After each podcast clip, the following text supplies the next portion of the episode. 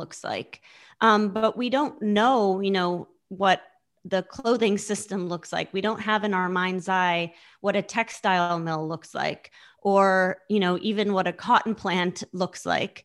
Um, in fact, if you uh, Google um, is linen, this is just talking about a different fiber, it'll autocomplete, it did for me anyway, to is linen cotton. You know, we don't kind of understand our clothing world um, at all. And, and because it's also now been globalized and outsourced, we don't see any of it. So I think that's the issue and kind of the the driving force to for writing this book was to tell that story of our jeans and how we not only outsourced um, the jobs, we outsourced the pollution um, and and and kind of created a race to the bottom in terms of the lowest um, labor protections and the lowest environmental protections globally. One of the things you put you haven't unraveled uh, was the fact that it wouldn't be a huge expense uh, to attach. Uh, I think he said 14 to 25 cents per garment, or I'm not sure exactly what the item was, mm-hmm. but if you put that on top of it, that would give these folks that are li- working in places like Bangladesh and elsewhere a living wage. Uh, that could be attached by the the American buyer or, or consumer, I guess. Um, is is that some something that's out there? Somebody's talking about it. I mean, from a governmental standpoint or uh, industry. Yeah, I mean, it's it's being spoken about in, in Europe and the work that um, we're doing at the New Standard Institute, which is um, my regular day job, is is really looking into um, policy that takes you know living wages into account. And I would say just kind of two things on that is, um, you know, as you mentioned, it, it really is um, would be an not significant um, price increase per garment, and that's even assuming that the cost is passed on to the buyer.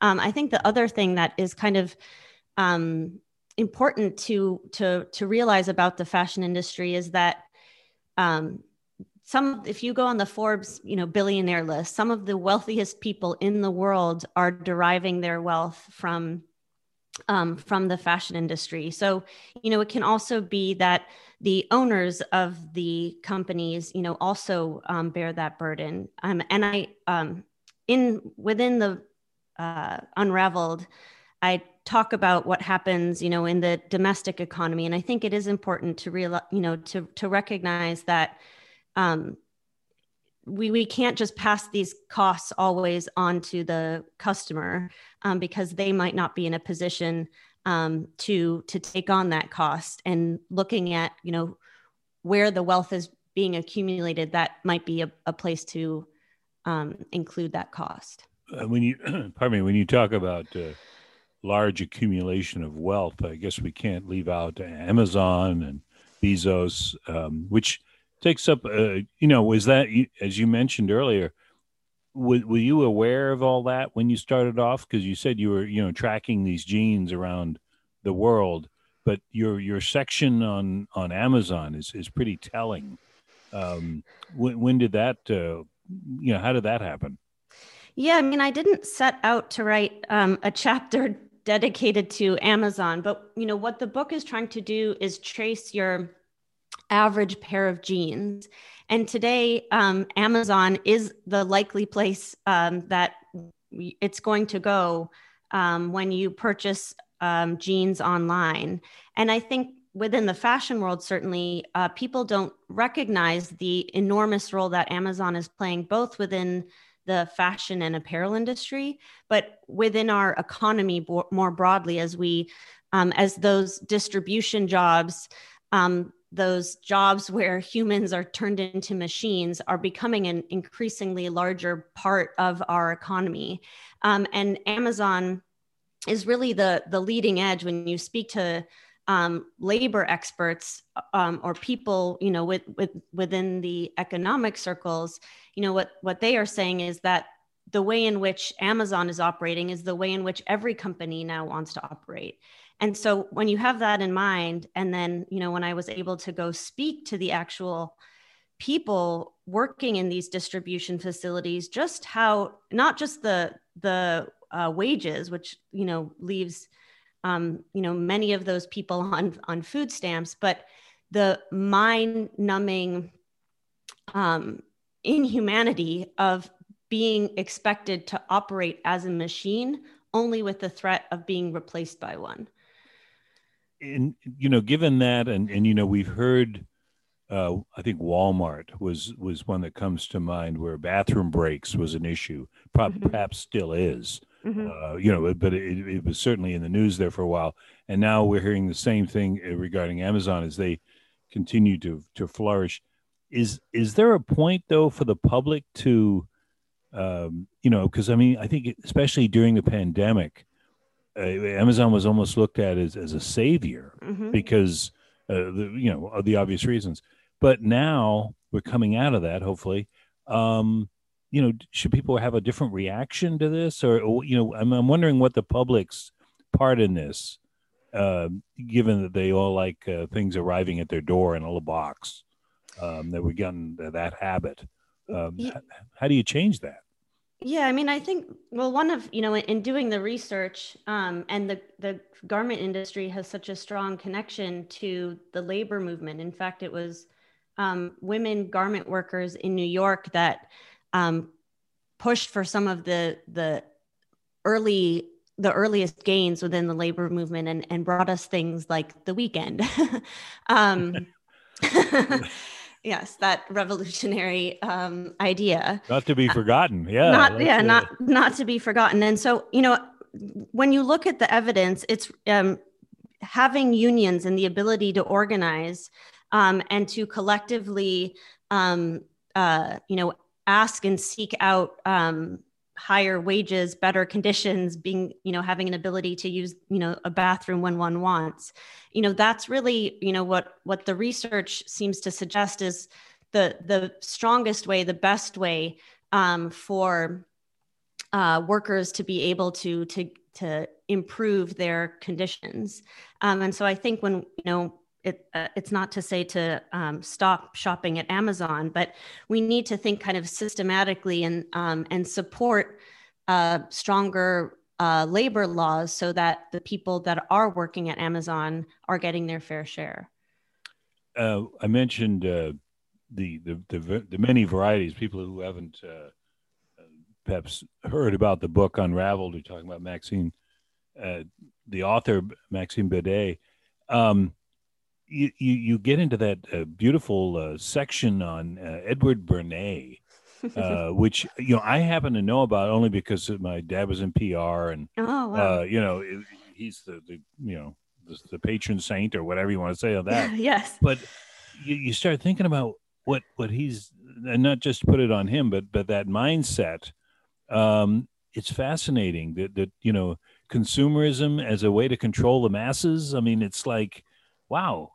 It's almost yeah. a science fiction story or something. No, no, it is. I mean, that to me was, I think, the kind of the most shocking bits of, of research is going into the stories of Edward Bernays and um, and you know, as you mentioned, he's you know the kind of godfather of PR. He in, in created the term public relations. He was before that um, working in the propaganda department of the um, US government. And he decided that after the war, propaganda was not, this is World War II, um, was not seen, or World War One, excuse me, was not seen as um, uh, a nice word. And so he came up the, with the, the term public relations, which I think is just a telling story.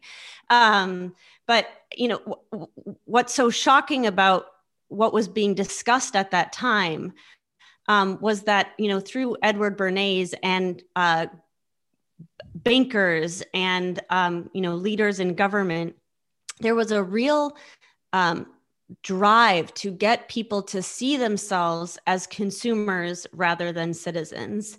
Um, and there's you know a quote from the book of of a, a leader at Lehman Brothers saying, um, you know, we must get people to see themselves as consumers first and citizens second.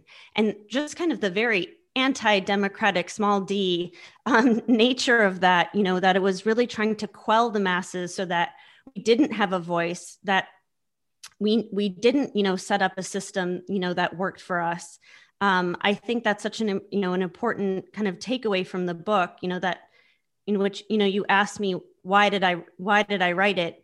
Um, hearing about that and just kind of regaining our sense of self as members of a community that have a voice that can determine the laws and the systems in which we work and that we don't have to operate with this kind of extreme capitalism with um, you know major winners and um, otherwise losers we can change all that it made me think that that part of, of your book um, uh, right after 2001 mm-hmm. the the terrorist attack in new york and, and elsewhere um, I, and I don't know from whence it came, but a White House or, or some administration. Bush. Yeah, you know, go shopping. Uh, mm-hmm. Uh, you know, let's get back to our routine. I mean, it was almost like, oh yeah, that's that's what we need to do. You know, go back back to the stores. Uh, but anyway, that's that's that's the uh, uh, just one part of, of a fascinating book. Um, you know, the the the growth of that industry, and I guess it's the global industry now. We've we've seen it in in other things I'm wondering, you know, with coffee, uh, there's there's you know we have some very strong things about um, you know giving making sure it's a fair wage for the person that grows the coffee. That seems to have you know gotten a little traction at least in the coffee shops, mm-hmm. and and you know along with being organic and everything else. Could the same thing happen with clothing? Yes, it's absolutely possible. And, um, you know, I think that we can either do it through labeling, which is, you know, the fair trade coffee movement is, is through that. Um, right. Um, or, or we can do it through legislation where we say, you know, I, I think also just looking historically at the fashion impact in the US, when I said in the 60s, you know, 95% of what Americans wore was American made.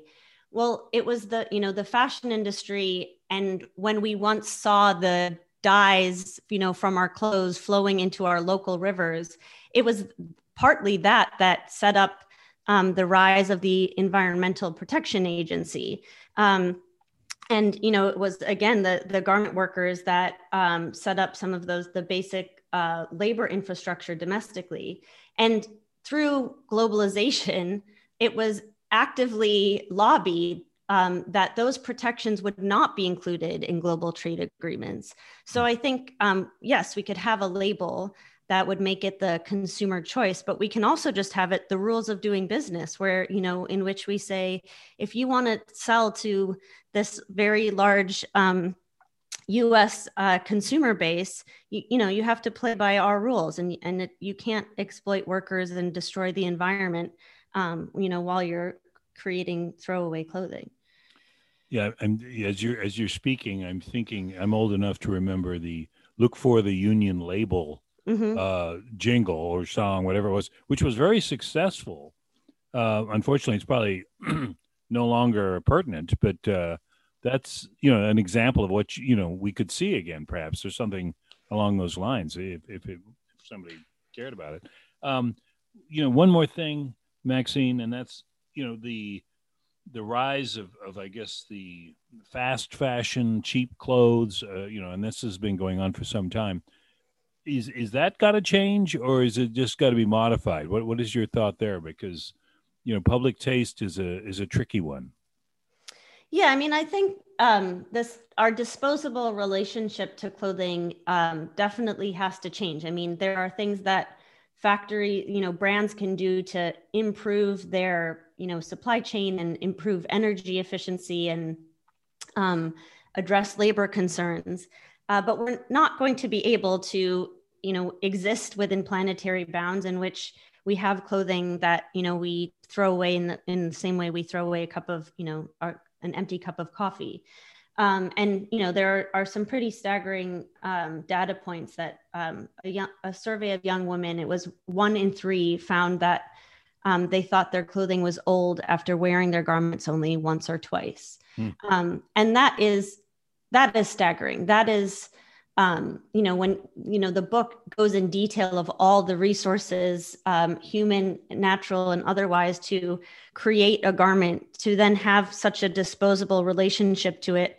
Um, uh, has devastating consequences and it's not just you know people you know as as as it was framed well, you know, consumers have to change. But I think we also just have to recognize, you know, going back to Edward Bernays, um, how much advertising and signaling from influencers and celebrities there are um, to get us to make those purchases. Um, and social media, of course, only exacerbates and accelerates all of this. Um, and you know, part of the book was not just speaking to regular shoppers about their relationship with clothing, and I can tell you it was, you know, once you dug in a little bit deeper, as I, you know, get to do in the book, you know, people, women in particular, have a very stressful relationship with their clothes. It's not such a pleasurable one.